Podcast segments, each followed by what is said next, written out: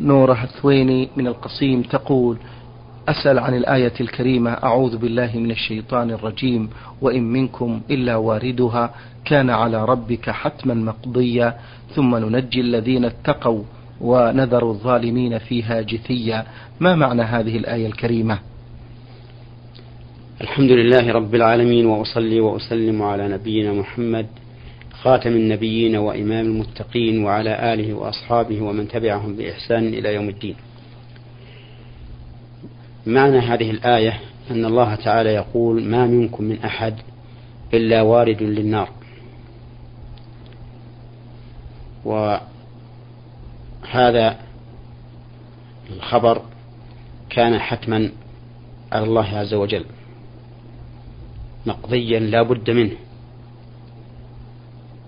ولكن بعد هذا الورود ينقسم الناس إلى قسمين. قسم قد اتقى الله عز وجل وقام بما يلزمه من شرائع الله في الدنيا فينجيه الله عز وجل من النار. وقسم آخر ظالم لنفسه مضيع لحق الله عز وجل. فهذا يترك في النار جاثيا. واختلف العلماء في المقصود بالورود هنا. فمنهم من قال إن المراد بالورود المرور على متن جهنم على الصراط الذي يوضع على متن النار فيكردس من كان ظالما في النار. ويعذب بقدر ذنوبه ثم يخرج. ومن لم يكن ومن كان متقيا فإنه ينجو. ولا ولا يكردس في النار.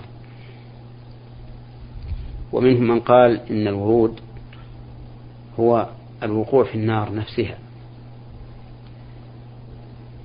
وأن كل واحد يدخل النار ولكن المتقين لا تضرهم النار النار شيئا. ولا يجدون شيئا من عذابها.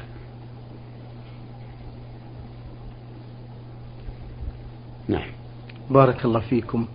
في سؤالها الثاني المستمعة نور الثويني تقول بعض الطالبات يلحن في القرآن الكريم وأحيانا يزدن أو ينقصن في أحرف الآيات فإذا أرشدناهن إلى الصواب يغضبن ويقولن ليس قصدكن تصحيح القراءة بل الاستهزاء بنا فهل نتركهن على الخطأ أم نبين لهن الصواب وهل علينا إثم نرجو بهذا إفادة مأجورين؟ الواجب على من سمع أخا له يلحن في كتاب الله أن ننبهه عليه لأن هذا من باب التعاون على البر والتقوى. ولا يجوز لأحد أن يتعمد تغيير كتاب الله عز وجل باللحن ذلك لأن الله تكلم بالقرآن بلسان عربي مبين. على الوجه الموافق للغة العربية. وإذا حصل اللحن كان تحريفا للكلم عن مواضعه. وتعمده حرام. وإذا كان تعمده حراما كان التنبيه عليه واجبا. فيجب على المعلمة أو على غير المعلمة إذا سمعت من يلحن في القرآن أن تنبهه عليه سواء غضب أم رضي. وكون المخطئ الذي لحن في القرآن ينحى هذا المنحى المشار إليه في السؤال وهو إساءة الظن. بأخيه الذي أعانه على البر والتقوى من الخطأ. بل الواجب على من قدم له أخوه نصيحة أن يحملها على الظن الحسن وأن يشكر له هذه النصيحة لأنه يكون يعني الناصح معينا له على طاعة الله وتجنب محارمه. ولو أننا تركنا التعاون على البر والتقوى والتناهي عن المنكر من أجل غضب من وجه له ذلك ما استقام أمر ولا نهي. نعم. بارك الله فيكم. هذا أبو عبد الله محمد من القسيم يقول كنا مسافرين ومررنا بقرية لنصلي الجمعة وأثناء بحثنا عن الماء خرج أحد الناس من المسجد ودلنا عليه والإمام يخطب فهل كلامه يعتبر حرام أم لا؟ لا يجوز للإنسان حال خطبة الجمعة أن يتكلم مع أحد إلا إلا عند الضرورة مثل أن يرى شخصا يقع في مهلكة أو نحو ذلك فينبهه لئلا يقع في المهلكة. وهذه الصورة التي ذكرها السائل أنهم كانوا يبحثون عن الماء فخرج أحد الرجال من المسجد والإمام يخطب ودلهم على موضع الماء شبيهة بالضرورة لأن هؤلاء محتاجون إلى الطهارة بالماء. ولكن لو أن هذا الرجل الذي خرج من المسجد ليدلهم على الماء لو أنه سكت وصار يرشدهم بالإشارة لجمع هنا بين عدم الكلام وبين دلالة إخوانه على موضع الماء. فيكون هذا أحسن من كونه يتكلم معهم كلاما يخشى أن يقع في المحظور. إذا نقول إذا حصلت مثل هذه الحادثة فإن الأولى والأفضل أن يسلك الدليل الذي دلهم على الماء أن يسلك في دلالتهم طريق الإشارة فيشير إليهم إيتوا ويرشدهم إلى المكان بالإشارة. نعم. بارك الله فيكم. يقول المستمع أبو عبد الله بأنه يسكن مع والده ويعمل في مدينة مجاورة ويتردد عليها يوميا وأحيانا يقول أفكر في السكن قرب عملي ولأجل أن أحضر حلقات العلم في ذلك البلد. أرجو توجيه النصح لي وجزاكم الله خيرا. إذا كان يشق عليه التردد إلى والديه في بلدهما فلا حرج عليه أن يتخذ مسكنا في البلد الذي يعمل فيه.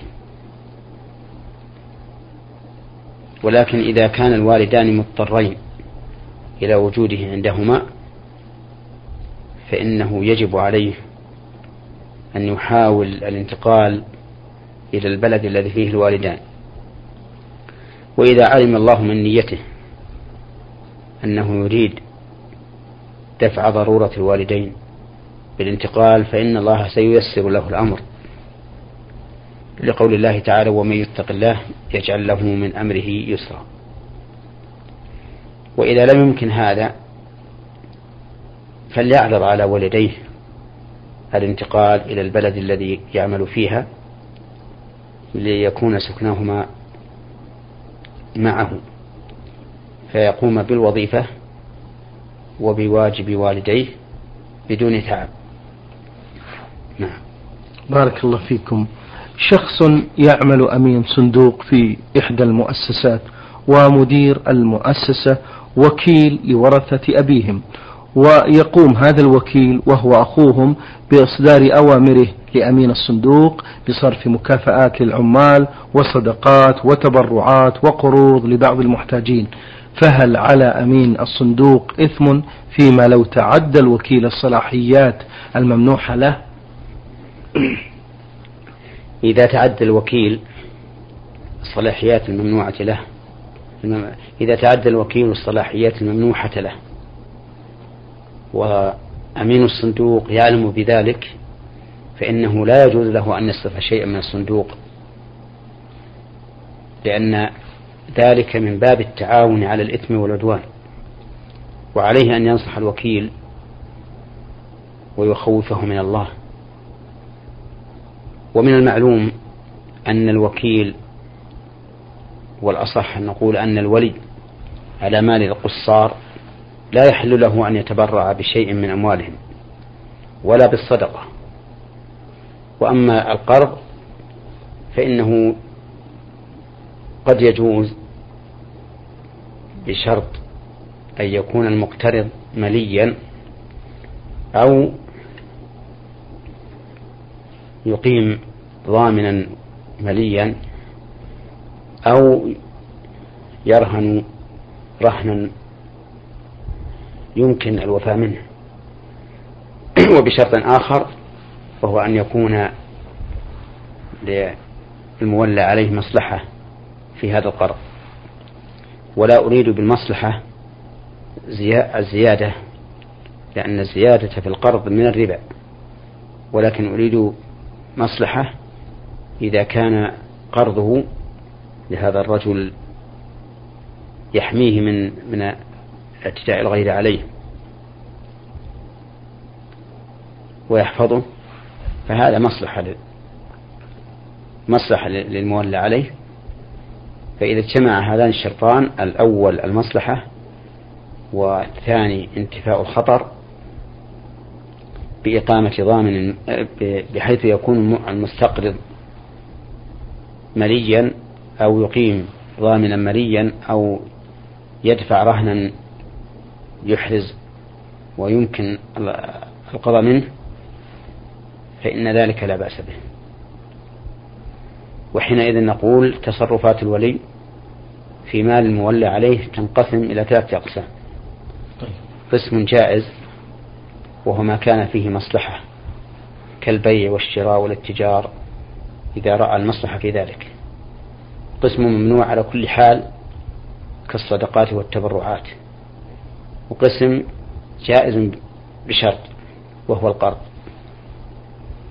والشرط هو ما أشرت إليه أولا وهو أن نضمن هذا المال بحيث يكون المقترض مليا أو يقيم ضامنا مليا أو يدفع رهنا محجزا. والثاني أن يكون في ذلك مصلحة. نعم. بارك الله فيكم.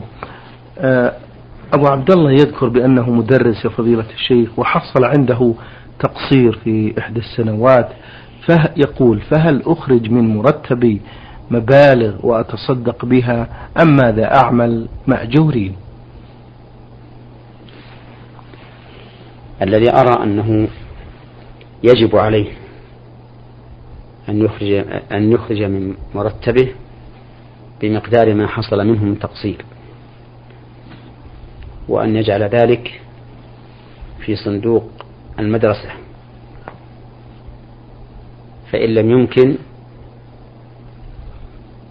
فليتصدق به.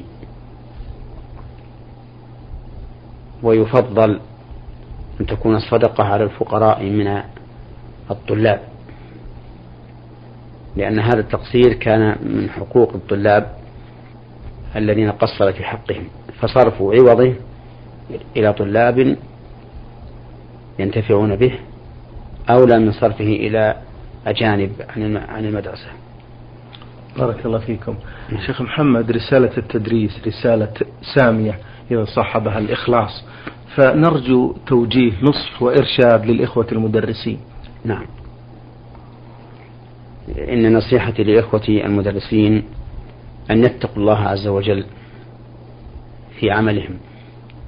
وذلك بالإخلاص لله تعالى بأن يكون قصدهم بتعليمهم إحياء شريعة الله ونفع عباد الله وأن يكون قصدهم إصلاح الخلق. وحينئذ لابد أن يضمنوا تعليمهم شيئا من التربية الشرعية للتوجيه والنصح للطلبة وأن يظهر أمامهم مظهر الرجل المربي المعلم وألا يريهم شيئا من التقصير في واجبه لأن التلميذ يقتدي بأستاذه أكثر مما يقتدي بأبيه وأمه.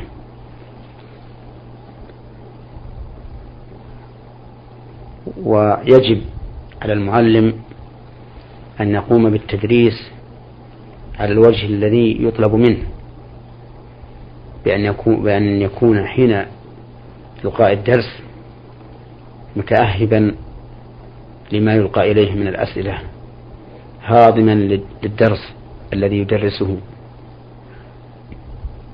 حتى يؤديه على الوجه المطلوب. نعم. طيب. بارك الله فيكم فضيلة الشيخ. آه هذه رسالة وصلت من مستمع للبرنامج رمز لاسمه بميم ألف ألف يقول حصل نزاع بين رجل وابن وابن عمه بسبب أن الآخر قال لهذا الرجل أنت بالعامية نقول أنت نحتني والآن لهم أكثر من سنة وهم آه، متهاجران علما بأن الرجلين شارفا على الثمانين عاما. الواجب على المسلم أن لا يهجر أخاه فوق ثلاث. لقول النبي صلى الله عليه وسلم لا يحل للرجل أن يهجر أخاه فوق ثلاث.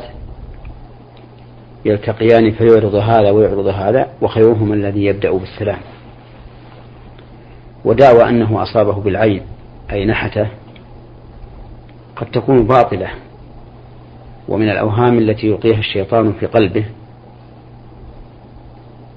وإذا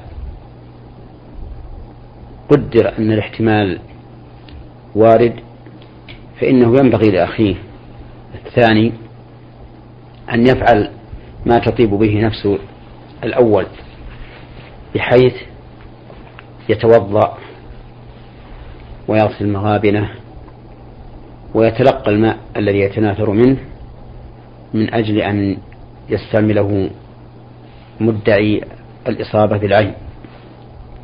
وهذا لا يضر لا يضر أي لا يضر من اتهم بأنه قد عانى أن يفعله. فقد يجعل الله في ذلك خيرا وفكاكا. على أنني أنصح هذا وغيره من الأوهام التي يلقيها الشيطان في قلب الإنسان. فإن كثيرا من الناس إذا أحس بنفسه بأدنى مرض قال هذه عين هذا هذا سحر وما أشبه ذلك فتتولد هذه الأوهام حتى تكون عقدا في نفسه ثم تكون مرضا حقيقيا. وما أكثر ما يمرض, ما يمرض الإنسان بسبب أوهام تتولد في قلبه حتى تتطور وتكون حقيقة. وإذا غفل الإنسان عن الشيء وأعرض عنه وتلهى عنه فإنه يزول بإذن الله. ولهذا أمر النبي عليه الصلاة والسلام من أحس في نفسه بأفكار سيئة قد تخرج الإنسان من الملة أمره أن يستعيذ بالله وينتهي عن هذا عن هذا. فإن الصحابة شكوا إليه أنهم يجدون في أنفسهم ما يحب الواحد أن يخر من السماء أو يكون حممة أي فحمة محترقة. حب إليه من أن ينطق به. فقال النبي عليه الصلاة والسلام ذاك صريح الإيمان. في حديث آخر قال الحمد لله الذي رد كيده إلى الوسوسة ثم أمر بأن يقول بأن يستعين الإنسان بالله وينتهي عما حصل في في قلبه من هذه الأوهام. نعم. بارك الله فيكم فضيلة الشيخ. شاب خرج للجهاد ولم يحج هل الأولى أن يقدم الجهاد أم الحج؟ الواجب تقديم الحج لأن الحج ركن من أركان الإسلام بالنص والإجماع.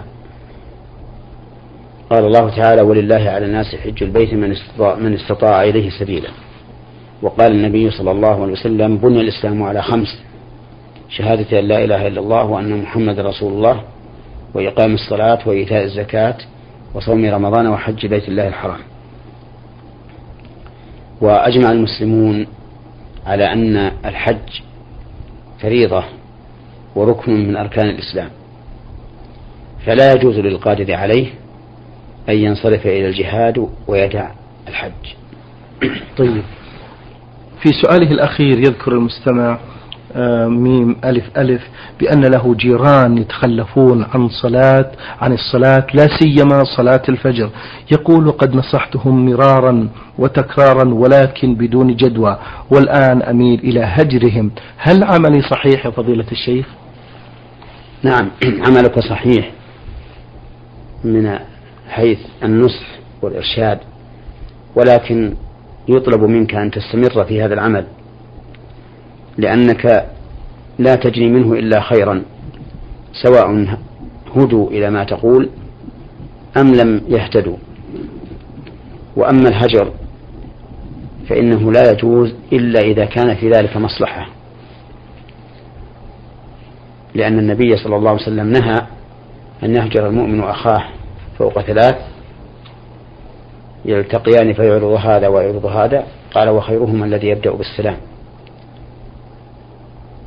وطريقة أهل السنة والجماعة أن الإنسان لا يخرج من الإيمان بالمعصية بل هو باق على إيمانه. فإذا كان كذلك فإن صاحب المعصية إذا كان في هجره فائدة بحيث يخجل ويعود ويعود إلى صوابه كان هجره واجبا لما يترتب عليه من المصلحة.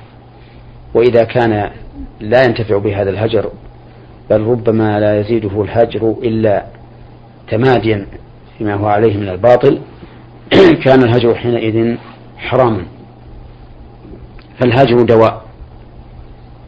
إن أفاد كان مطلوبا وإن لم يفد فالأصل في هجر المؤمن التحريم. نعم. بارك الله فيكم. آه المستمع محمد من القصيم له مجموعة من الأسئلة يقول في هذا السؤال أسمع بعض المصلين يقول بعد السلام أستغفر الله العظيم الجليل الكريم التواب الرحيم تباركت وتعاليت يا ذا الجلال والإكرام. فما صحة هذا؟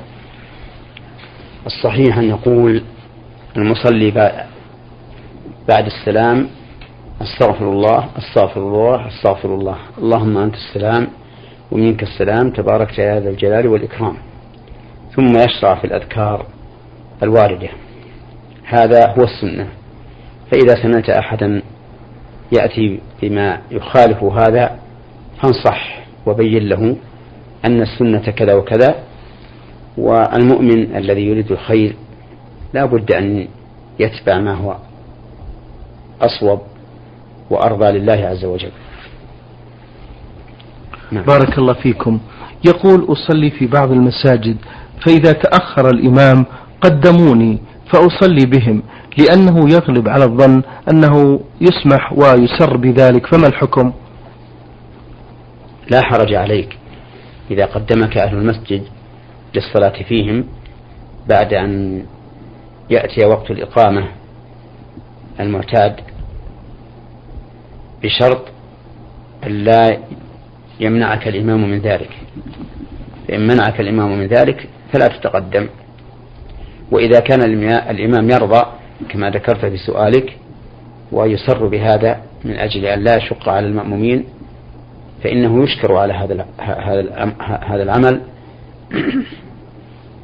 ولكن ينبغي أن لا يتكل على هذا بحيث يتهاون في الحضور بناء على أن في المسجد من يقوم مقامه.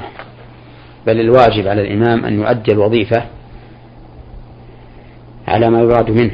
ولكن قد تعرض للإنسان أمور آه، تجبره على التأخر وهذا ينبغي أن يقول الإمام لأهل المسجد إذا تأخرت عن موعد الإقامة خمس دقائق مثلا فأقيموا الصلاة.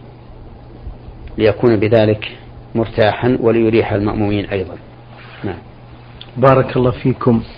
من جمهورية مصر العربية المستمع الذي رمز لاسمه بياء ألف ميم يقول إذا كان لي معاملة في إحدى الدوائر الحكومية ولا أستطيع إنجازها إلا إذا دفعت مبلغا من المال لأحد الموظفين هل يجوز لي ذلك أفيدوني مأجورين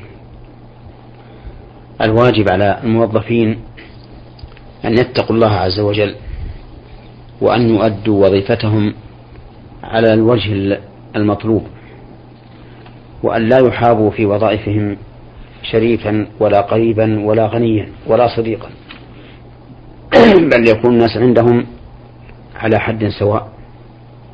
كل من سبق فهو أحق. ولا يحل لهم أن يؤخروا معاملات الناس من أجل التنكيل بالناس أو إرهاق الناس أو من أجل أن يضطر الناس إلى بذل العوض لهم. فإن فعلوا هذا فهم آثمون. بل وخائنون أيضا. والواجب على من له ولاة عليهم أن ينكل بهم ويؤدبهم. ويستبدلهم بخير منهم. ولكن هؤلاء الذين أخذوا منه شيئا هم أكالون للسحت آكلون للمال بالباطل آثمون من وجهين الوجه الأول الخيانة في وظيفتهم والوجه الثاني أكل هذا المال بالباطل. وعلى من وفق من هؤلاء الموظفين وتاب أن يرد ما أخذه إلى أصحابه. نعم. شكر الله لكم من فضيلة الشيخ. وبارك الله فيكم وفي علمكم ونفع بكم المسلمين. إخوتنا المسلمين